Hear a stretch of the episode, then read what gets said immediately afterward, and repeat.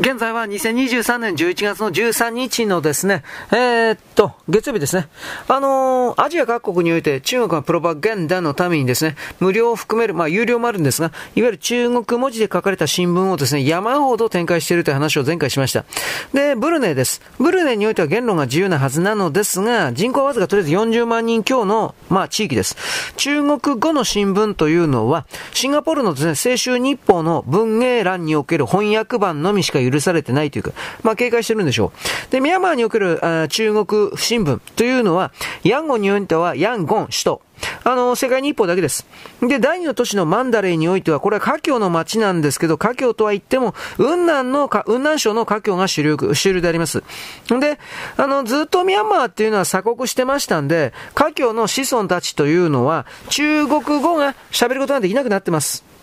で、一般にですね、最も豊かな豊富な中国文字の新聞が揃うのは、日本に次いではタイです。日本もですね、中国語の新聞山ほどあります。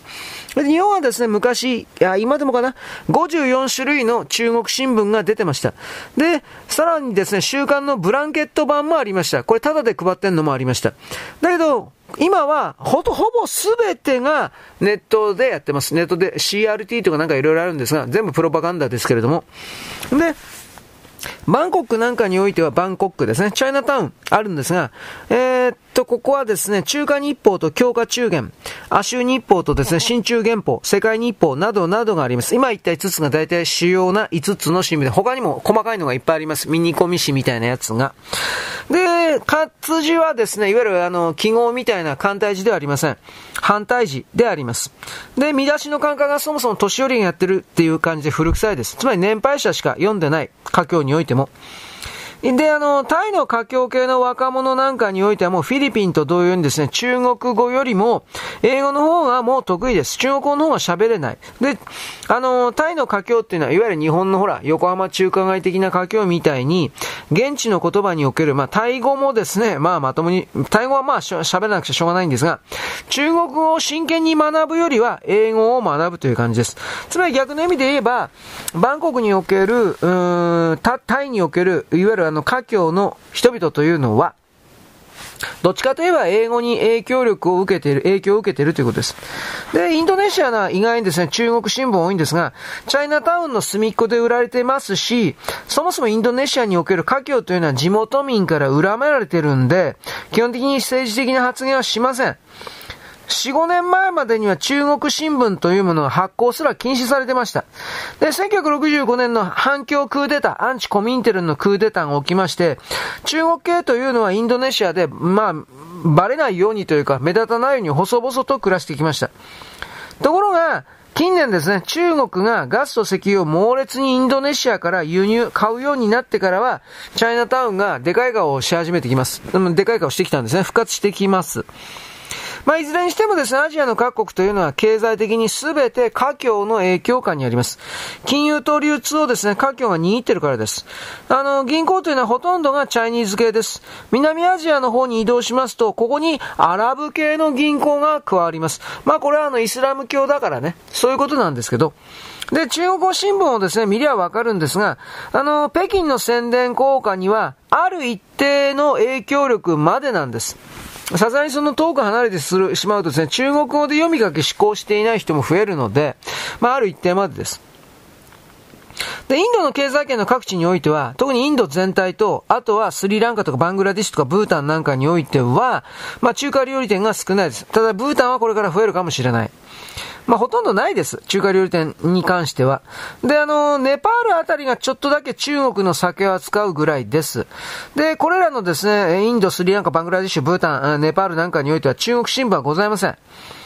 あの、インド人のですね、舌に、ベロに中華料理は合いません。これと同じように中国の政治出張もインド人の考えていることとは相入れません。受け入れません。まあ、商売やってるだけです。大都会においてはインドのね、大都会でさすがに中華料理はありまして、中華料理の店もあって、日本料亭よりは数ありますけど、インドの地方都市に行きますと、中華料理というものはゼロです。基本的にインド人というものは自分たちの方が中国よりも上だと思ってるので本気で。だから一般的に中国、中国人のことは大嫌いです。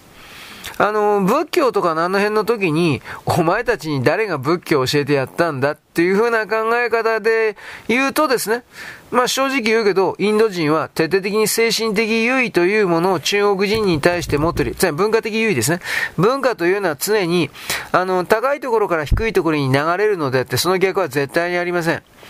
だから、まあ今の韓流がどうとかって、K-POP がどうとか、まああれは金使ってるだけです。揚水、揚水発電のように上に無理やり持ち上げてるっていうことですね。で、まあ置いといて、このインドの経済圏、インド、ネパール、ブータン、バングラデシュ、スリランカ、モルディブ、パキスタン。これインドのお金、経済によって、まあ支配されてるという言い方をしますけど、これに関しては、モルディブ以外においてはなんですが、全部の国でまずビザが必要です。ただ、このネパールとスリランカ、アライバルビザが取得できるようになりました。後払いのですね、お金で買える期間限定で40日間だけ入れますよみたいな、いつでも買えますよっていう、まあ、あの、変なビザです。これビザっていうのかな？で、これらのアジア地域におけるですね、あの、アジアと今包括的に言いますが、今までと違って日本に対する論調が変わったということを言います。アジアの各国で時々昔は起きた反日暴動の元凶というものはどこか全部中国です。中国の新聞の論調にありました。論調の中にもありました。タイで起きた反日運動というのはもちろん背後で華僑がお金を提供してました。で、学生センターの幹部の大本というのは、まあ、華僑の子供たち、末裔でした。だ中国人なんですよ。はっきりや。で、あのー、なんだろうね。この時の、まあ、だいぶ前なんですけど、この時の学生運動の反日をやっていたようなやつは今では、いわゆるあの、タイ、バンコクとかのですね、いろいろな企業ですかそういうもののオーナーというか社長というか、そういうものにだいぶ変わっていて、いわゆるタイの経済及び政治に大きく力を及ぼしている。だからタイがどんどんその中国にですね、なびくというか、支配されているっていうのはこういう人たちがいるからです。だから、タイにおけるこういう中国系の人っていうのはもちろん、今でも全体的に反日のカラーが強いんです。アジアにおいては。まあ、中国の影響があるから。でも、それぞれの国の政治情勢が加わって、時にはですね、中国政府の宣伝を批判するような記事も出るようになりました。このあたりがですね、日本人にはちょっと細かいことは伝わってないんで、これを知るべきだと言います。論調が中国べったりから明らかに日本の再評価に変わってきているということは、日本の中の左側の極左の中国に金もらってるような新聞社とかネットは絶対に伝えません。しかしこれは現地に行けばわかることなんです。はい、よろしく。ごきげんよう。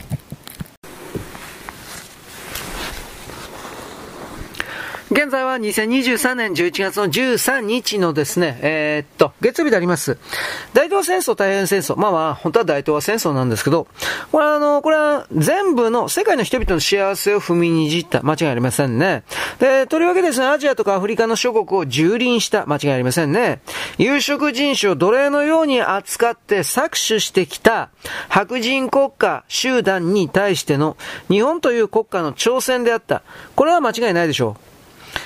日本がアジアを侵略したという人薬士官というのは、東京裁判において GHQ が押し付けた嘘の捏造の改ざんの歴史観です。欧米の洗脳に引っかかっているエセ知識人とですね、朝日新聞などの左翼が、極左が共同してでっち上げたものです。そもそもこの朝日新聞というのは背後にソ連がいたということももうあの知っておかなくちゃいけないんだけど、これすら知ろうとしませんね、コミンテルン。で、それに便乗してですね、えー、喧伝していったというのは、嘘の宣伝を世界中にやったというのは中国と韓国です。です大東戦争の目的というのはアジアの植民地のですね、もうはっきり言って搾取からこれから解放することであります。白人国家の搾取から。この数個の歴史的にいいというものが戦後78年も経過したのにもかかわらず日本においては忘れられているわけです。ところが、大体なんですけれども、朝鮮半島の北朝鮮、韓国以外においては、大体をしなべて、あんまり大きな声では言わんけれども、日本に感謝しているわけです。少なくとも現地の知識人たちは。インドネシアの独立戦争においても、マレーシアにおいても、あとはベトナムに残留した日本兵などが、対米戦争の戦術を指導したということは知られていませんというか、俺とは知ってんだけど、まあ大体知らんわな。軍オタナぐらいの人しか知らないですね。あと、インドの独立戦争とはですね、共に戦ったという事実がありまして、これは厳然として事実としてあります。つまり我々は、日本人は、日本国家のアジアに対しての貢献というものを再評価するべき時期に来ているということです。自虐史観とは、史観、自虐史観。私は悪かった悪かった的な歴史観とは、ここで永久に永遠に決別しなければならない時が来たということです。これは僕は何度言っても言い過ぎじゃないくらいに言っておきます。うん。でね、ちょっと待ってね。近年ですね、いろいろなことがアジアで起きております。まあ、はっきり言ってエポックメイキングな。アジアでの反日をですね、まず背後で操っていたのは誰か。これはもうはっきり華僑であります。中国ですね。でも、この華僑たちの影響力というものはだいぶ薄くなって、むしろですね、華僑以外の現地の人々に広がっているっていうのは、日本への評価の見直しです。まあ、でもそれをやらなければならないくらいに、中国というものが、これらアジア諸国現地の人々に対して、韓国もそうだが、傲慢であり、搾取をしているから。だから本当の意味で、中間の連中というものが日本を批判しているが、これは本当なのかということに対する疑問が起きてきたということ。アジアの歴史というのはそれぞれの国家地域が独立の後にそれぞれが見直しに入りましたが、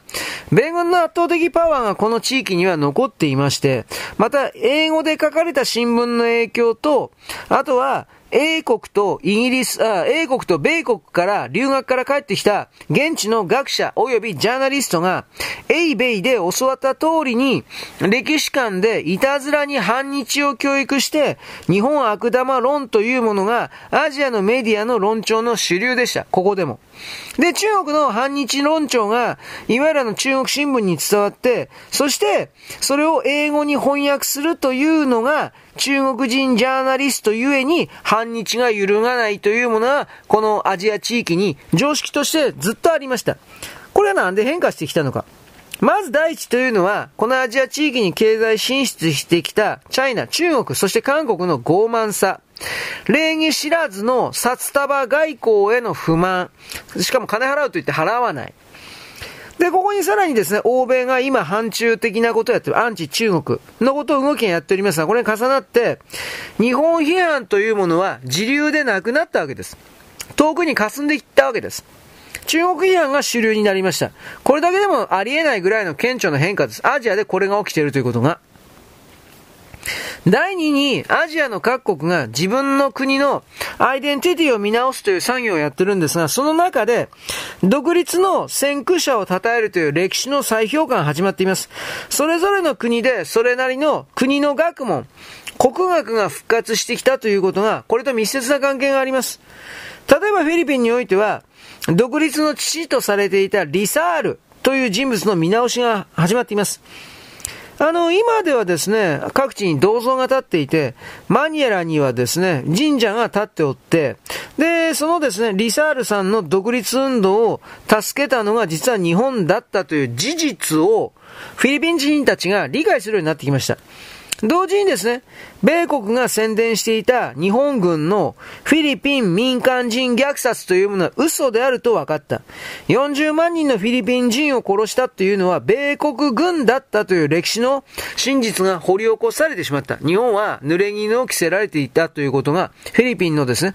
支配層には、知識人には分かったということです。例えばですね、パターン死の更新ということは、言葉がありますが、しかしこれは、更新している米国というか捕虜兵士たちに対して、みちみちで、こう、炊き出しおにぎりをやり、で、コーヒーブレイク、休憩を何度も提供し、そして捕虜を優遇していたというのは世界中の軍隊においては日本軍だけだった。他の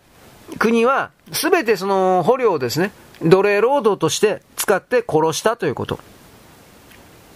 米国が東京大空襲という虐殺であるとか、広島長崎を隠蔽するために、死の行進というありもしない物語をでっち上げたということがあります。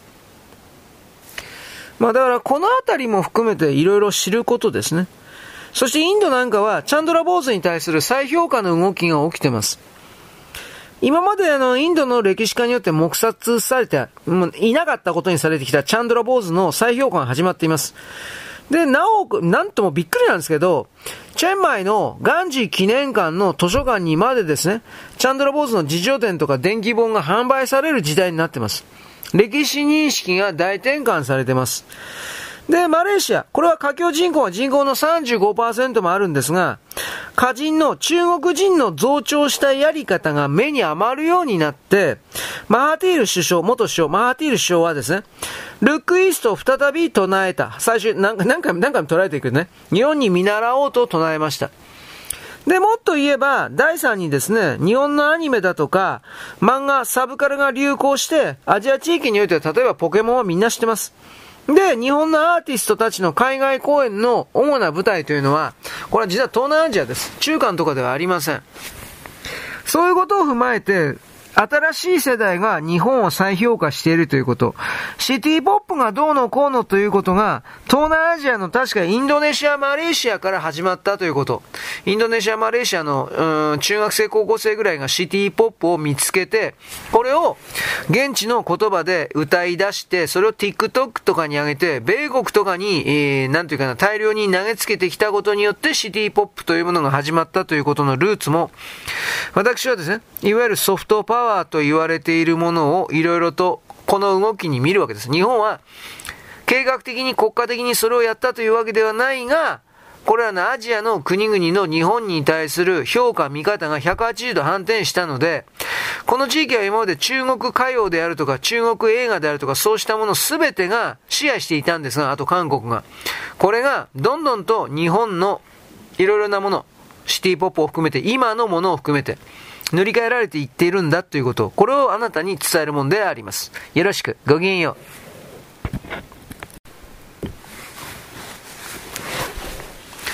現在は2023年の11月の13日のですね、えー、っと、月曜日です。はい。えー、っと、アジア地域におけるですね、日本の、日本の歴史、日本の国家、ブランドなどなどに対する再評価、評価がガラリと変わったということを言っているんですが、ベトナムとかシンガポールというのは、まあ、基本的には一党独裁の国であって歴史の見直しというのはこれからの課題です。しかし、正式な日本再評価のない国々であっても、民間の伝承で日本の独立運動の側面援助ということはきちんと伝えられています。で、これが若い世代に SNS とかで伝播して、日本像、日本のビジョンが見直されています。これは本当なんですよ。で、その証拠は何かというと、ミャンマーだとかカンボジアとかバングラディシュとかネパールからおびただしい留学生、研修生が、今までは全部中国だったんです、これ。ところが、日本を目指しているという事実が物語っています。もちろん労働だとかそういうのもあるかもしれないが、日本に学ぶということのが実際の行動として出てきているということは知らなければならない。フィリピンの独立運動なんかに関して、これは日本がものすごく助けていたという歴史的事実をですね、逆に日本人の方が知らないんですよ。これははっきり問題だと思います。ともすれば戦後のフィリピンというのは、米国にですね、騙されて、反日感情に燃えた時期がだいぶありました。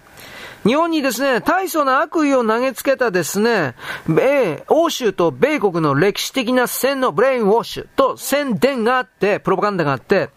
で、それはですね、フィリピンにおいたモンテン・ルパの悲劇に象徴されています。無実の日本人の軍人を戦後保守を狙って処刑していって日本を脅すということをやってました。マルコス政権の時までですね、フィリピンというのは、まあ、米国の操り人形、傀儡政権、そもそもマルコス転覆劇というものすら米国が仕組んだもんです。だから、あの、フィリピンにおけるフィリピン自身の独立運動というものは、正確な評価というか、歴史認識の獲得がされていませんでした。肝心のフィリピン人たちによって。あの、日露戦争の前から対米独立運動というものをフィリピンで展開していた人物がいます。これがリカルテ将軍です。何回も何回も逮捕されるんですが、最終的に香港亡命して、そして1903年に日露戦争の戦運が広がるや否や、密かにですね、フィリピンに帰国しまして、独立本部を設営して、フィリピン独立の機会を狙ってました。で、米軍の吸収を受けて再び逮捕されるんですが、またしても香港に亡命して、そして1915年に日本に亡命してきました。リカルテ将軍。で、リカルテ将軍というのは、犬飼剛さんとか後藤新平さんたちの援助を受けまして、横浜でスペイン語とかの教師をしてました。この時のあの、えー、っとね、総主国、フィリピンの総主国は確かスペインですね。そこから米国に移ってるけどね。で、あのね、その後に、41年、スペイン語の教師をしていたその後に、1941年の12月の19日に、日本軍と共にマニラに凱旋しました。だけど、まあ、凱旋といってもですね、当時のね、26年ぶりの帰国だったんだけど、当時の日本軍というのは、このリカルテ将軍を含めるような、いわゆるまあ、これ親日派って言えるでしょうけど、これをですね、あんまり重く使いませんでした。重用しませんでした。で、あのー、ゲリラ活動がさ、フィリピンにおいても活発化してきたんで、1943年においては、独立を認めることを宣言しまして、で、5月には東条英機首相が、いわゆるフィリピンを訪問しまして、そしてですね、あのー、ルネダ公園の歓迎式典で独立を公約、公に約束しまして、日本国として公約しまして、そしてその5ヶ月後の10月14日の独立式典においては、リカルデさん、アギナルド将軍の2人の将軍の手で、フィリピンの国旗が掲げられるという動きがありました。これ、フィリピン人もね、この辺あんまり知らないんですよ、本当のこと言えば。だけど、僕たち日本人が全く知らんというのは相当問題だと思います。で、あの、ジョイス・レプラさんという物書きさん、ルポルタージュ。この人は、アジアの各地に日本軍が残したスパイ、戦闘精神と自助、自分で自分を助ける自助と、規律というものを教え込んだ、残地長者って言うんですが、これをですね、現地の人々に教え込み、そしてそれをですね、ずっと教え続ける。チェックし続ける残地調査と、長者というですね、まあ、教官、まあ、大体中野学校系の人なんですが、これを残した。だから、あの、アジア地域は何にもなかったんだけど、独立できたんだみたいなことを言ってるんです。まあ、それはその通りです、実は。民族主義を抱いていたですね、一つの世代の指導層全体に、まず厳格なる軍事訓練を施しました。日本軍はね、残地庁舎含めて。んで、規律とは何かということを教えたわけです。つまりそれまでのアジアにおいては、軍事的に物事を考えるであるとか、軍事規律であるとか、そういう考え方そのものがゼロだったわけです。そんなんで、戦争に勝てるわけありません。ゲリラ戦にしても何にしても勝てるわけがないわけです。これを教えたわけです。つまり、こうした経験があったからこそ、戦後ですね、アジアの各地に戻ってきた植民地主義諸国との独立戦争を戦うことができたわけです。重要なことというのは、戦後のアジアにおいて、日本軍がバイバイとそう去っていってもですね、継続された日本の教えでもって、これをですね、現地の人々が欧米世界に勝ったということ。アセアの原型というのは、日本が教えた、教えたち、教えた留学生たちが、その後ですね、祖国で独立の戦いをやって勝ち取って、で、その人たちが政治家になって、そして、東南アジアの共存共栄の ASEAN の結成に向けて努力を結成したから、ASEAN というものができたということなんです。日本の戦争中の教育の成果というものは、軍事面だけではなくて、政治面でも、精神面でも、大きな遺産をこのアジア地域に残したということは知らなければならない。で、そのような ASEAN と南アジアの諸国で大きな変化が起きているということです。で、これでですね、カンボジアにしろですね、ベトナムにしろ、いろいろな地域が、中国と経済的に今繋がってるのは仕方ないとしても、それでも、中国べったりであるというのは危険であるということも思いながら、そしてなおかつ自分自身の国、というものの独自性を模索しながら、つまり自分たちのアイデンティティを模索しながら、あの、中国から離れ、他の国から、他の国とのつながりを求めるという動きがこっそりと少しずつ水面下で起きているということ。まあ、でもそれでも表の経済は徹底的にですね、中国と言われているもののマネーがこれを支配しているんです。ところがあなたもご存知な通り、あのー、中国の経済は本当に今崩壊に向かってます。これは止められない。だから僕はどこかの時点で中国は特性例というか、完全に借金を無視するというか、うん、払わないというか、そうした特性例をやると本気で思ってますが、それやったらどうなるかというと、まあ当たり前なんだけど、これらのアジア地域は、金の切れ目が円の切れ目という形で中国から離れるというか、離れざるを得ないというか、そういう風になっていくだろうなと大きくは見ています。これはまあこれからのですね、中国の動き次第、うん、それ次第でまた当然変わるけどね。でも、中国という大きなパワーがバックしていく。まあ、ゼロにはならんけどね、崩壊という言い方を言ったけど、それは経済的に崩壊であって、政治と軍事の部分はまだ残っていくから、でも今まで以上に徹底的にこの周辺国地域に徹底的にコントロールを仕掛け続けるというのは、これは、まあ中国にとってはもう無理じゃない、無理だろうなと、僕はこのように一応判定しています。まああなたはあなたで考えてください。はい、よろしく、ごきげんよう。